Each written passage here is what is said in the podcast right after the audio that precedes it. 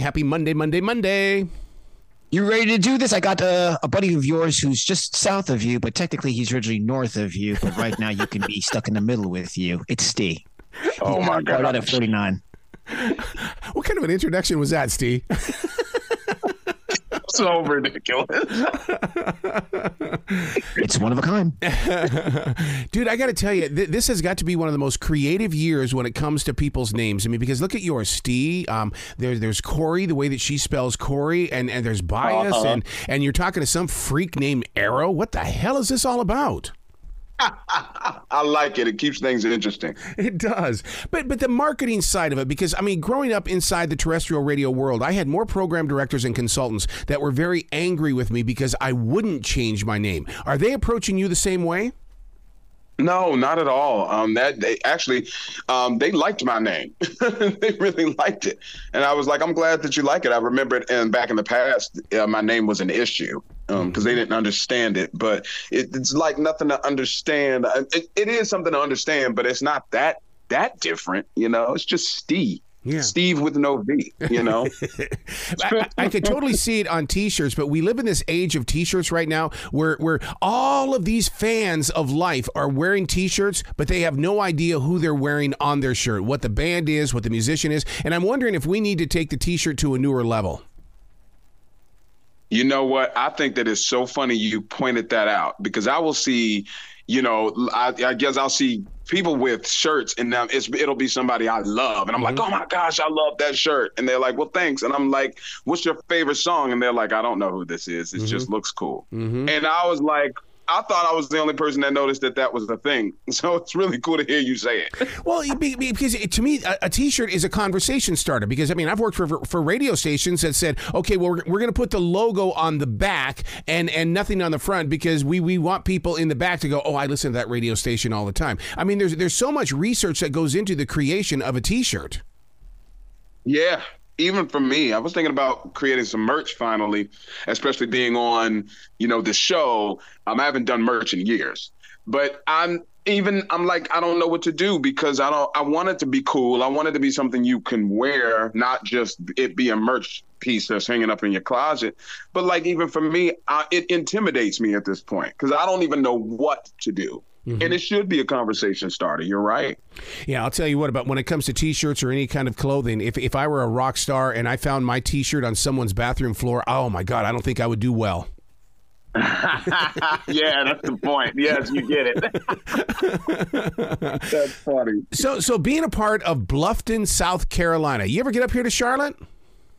Yes, yes, I do all the time. Um, I used to get um, to Charlotte actually in the beginning of the of Stee and Ear Candy's career. We were in Charlotte playing more than we are now. Yeah, Um, And it sucks because I really love the crowd there. I loved playing in Charlotte, and and being from DC, there's actually kind of a go-go scene in in Charlotte. You know, um, there are people that actually appreciate go-go music in Charlotte. Yeah. So that was one of the things that attracted me to the area. But yeah, we love Charlotte. Are you kidding me? There, there's a big push right now uh, to try to get Charlotte to be a music city. I mean, I mean, the thing about it is that music has always been here. In fact, they always say here in Charlotte, especially uh, Arthur Smith used to say the story all the time that Charlotte was the original Nashville. It's just that Charlotte didn't want to host it, and it's like, oh, oh, well, uh, okay, let, let then then let's get back to some music then.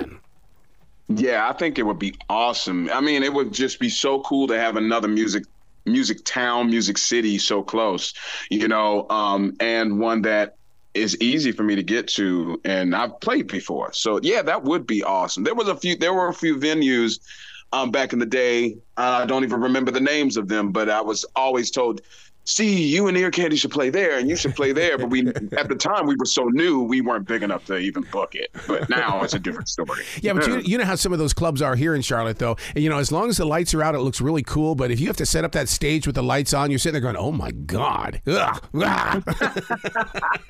you hilarious.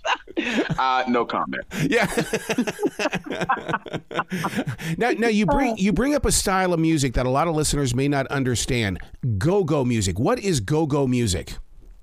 Oh, go-go music is a native style of music uh, from my home city of Washington D.C. And what I the way I always like to describe go-go is it's funk with heavy percussion, Oh um, with God. some sort of African influences in there too. Um, it's a type of music that when you hear it, it's just really, really difficult to stop, like to not move.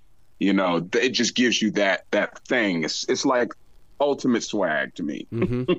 Yeah, because I mean, uh, you know, being a mobile entertainer, the one thing that I really love about being on that stage is when that beat gets inside somebody's heart and they can't control their body movement. That to me is like, oh, this is what I'm living for.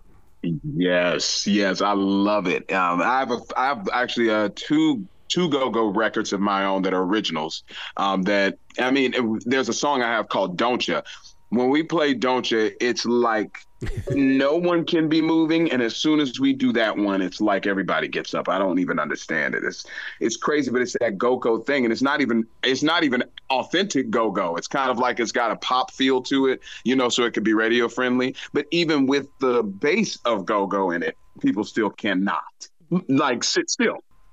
You bring up uh, radio friendly. Uh, let's let's talk about that a bit because I mean, when I first got into radio, it was just radio or television, and then this thing called MTV came along. These days, there are so many outlets for music. What what about that Spotify or that iHeartRadio listen and those hundreds of thousands of hits that you're getting versus well, I can get you on three times a day on on terrestrial radio.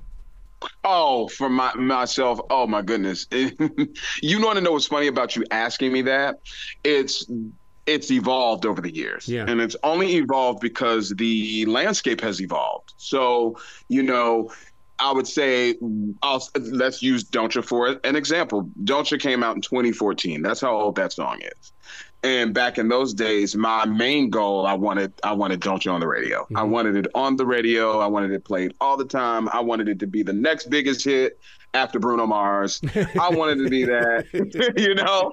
Um, and today, I think that what's most important for me as an artist is just to create music that is like a part of people's lives. So, however I can get it to you, that's really what's important. And I'm going to come up with a little bit of a budget and push my music as much as I can as an independent artist and any platforms or radio stations that are open to playing it and they think that their listeners will like it and we can work out however we can work it out I would like that as well but it's not so specific um, to like what it is other than I want this to be a part of people's lives. Because I remember being young and I remember my favorite songs growing up. And I remember that now I'm still listening to those songs. So that's important. Funny you say that because I did a, a performance just, uh, just a couple of days ago, and somebody comes up and they go, "Man, you need to play some old school funk like Car Wash from Rose Royce." I'm going, "Car Wash? That was a pop hit, man. what are you talking See? about?" Evolution, man. Evolution. yeah, but don't That's you don't you love music though? The way that it can be planted in any generation and and it grows and it just it just it's just endless. Once you set it free, it's like it, it's like kudzu, dude. Yeah, I mean, but you have to, as a creative, and I think uh, I speak for a lot of creative people, you have to be willing to let your song go and Yeah. also let it be interpreted however it's going to be interpreted in any space and time. You know, that's that's a lot of the reasons why so many of my, you know, friends are like, oh, I don't want to put it out. I don't want to put it out. I just need the right moment. And I'm like, yo, just put it out, you know, because this could be the moment where it will become timeless. And your fans children will listen to your songs. And it may be a pop hit today, and 20 years it could be a funk hit, and 20 years it could be an R&B hit. Either way, someone's going to listen to it. It's going to be a part of their lives. So I tell them all the time, just relax. I love music in that in that regard. That is so true, and the reason why I bring that up is because the uh, I, I I know when you guys are up to something because it, it's like a, you know three or four years after we've had this conversation, all of a sudden I start seeing your interviews popping up like you wouldn't believe, and it's like what is he up to? I got to go see what Stee has just released because suddenly his interviews are hot again. I love that. Are you kidding me? As long as I can be relevant in, you know, making music and still doing what I love to do. I mean, I would love to do it until the day I croak, but you know, we'll see if I have the tenacity to do that because I'm not going to lie to you, you know, the way that the industry can be It could be so it could be so, you know, such a letdown sometimes. You're like, oh, but I believed in that project so much, you know, and, and it goes nowhere. So, you know, you just gotta keep your own, you know, oil going. What do you do during those moments when you put your entire self into uh, uh, several songs or even just one song, and then you you you come back three or four years later and you go, "What was I thinking?" I mean, do, do you believe in the art of the moment? Yeah, I do. Actually, I really, really do. I put out a project in 2015. It was called the Atypical Playlist, and it was the Atypical Playlist because it was just something I, well, I was being very experimental at the time. I did some some like trip hop dream. Oh my god! Rap. I was doing all kinds of stuff at that time. And when I look back at the project, I think that the project was great. I just think that it was a mess. And if I was in my mind now, I think I can make the same record, but it would be more cohesive and make more sense. Um, it's the funniest thing because that record was actually my cousin Matthew, who passed away before I got on the show. It was his favorite record I ever did. And I hated it so much after listening to it like five years later. I pulled it. So it's not even in print anymore. Oh my God. But he got so mad at me because, you know, nobody has CD players anymore and he has it on CDs. Like, why would you pull it off Apple Music? I used to listen to it on my walks. And I'm like, man, I'll put it back out. You know, and I told him I put it back out. I never got the chance. But yes, to your point, that's the prime example of me doing things in the moment and like thinking about it later and being like, man, I don't know about that you and I have something in common: weddings. I've been a wedding DJ since 1992. You you are a wedding singer, dude. How how do you sit down and have those meetings in this modern age where you've got the attention of the bride and groom for maybe 22 seconds? It's crazy. it's crazy. Um, and I'll I'll I'll say this on the record. You know, weddings are not my favorite thing to do. Right. right. Um, they are. Uh, they can be a lot. But people don't understand about doing weddings, especially if you like your you know you're doing the music and you're doing the announcements that's a lot of pressure because this is somebody's special day yep. and you don't want to screw up names or you know play the wrong first dance song or any of that stuff. And they have a lot of requests a lot of times. Some people's weddings are full on productions. So, you know, I just smile and, you know, and I'll get the attention of the bride and groom for five seconds. And I'm like, hey, I just want to go over your, you know, bridal party names real yep, quick. Yep, and yep. they'll tell them to me real fast and I'll forget them. And, you know, I even have one, I re- I'll never forget the very first wedding I ever did every single person in the bridal party was of a different nationality. Oh no. Different nationality, different the, the the names were crazy and I actually nailed every single name. I was very proud of myself. Mm-hmm. But it just it, it, was too much, you know, and I'm just like I just want to sing, man, you know. Mm-hmm just want to sing. Yeah, I, I just had a celebration where they, they, they, it involved a candle lighting, and there had to be 18 different songs. And she, uh, about 45 minutes before the performance, came in and changed seven of them. And and it was like, No. oh my God! Smile, smile, smile. Do not let, do not wear it. Do not wear it. I mean, it, it- Oh, it- what? oh my God! I was so scared. Yeah. Um, that sounds like the epitome of a nightmare. Um, we're talking about a nightmare on Elm Street. Yeah, yeah. That's scarier than Freddy Krueger to me. I can't, man. But yeah, you know, I would love to. You know, I think the the dream is just to be able to be Stee and to play venues, sell tickets, play to the fans, and don't ever get it twisted. I'm not.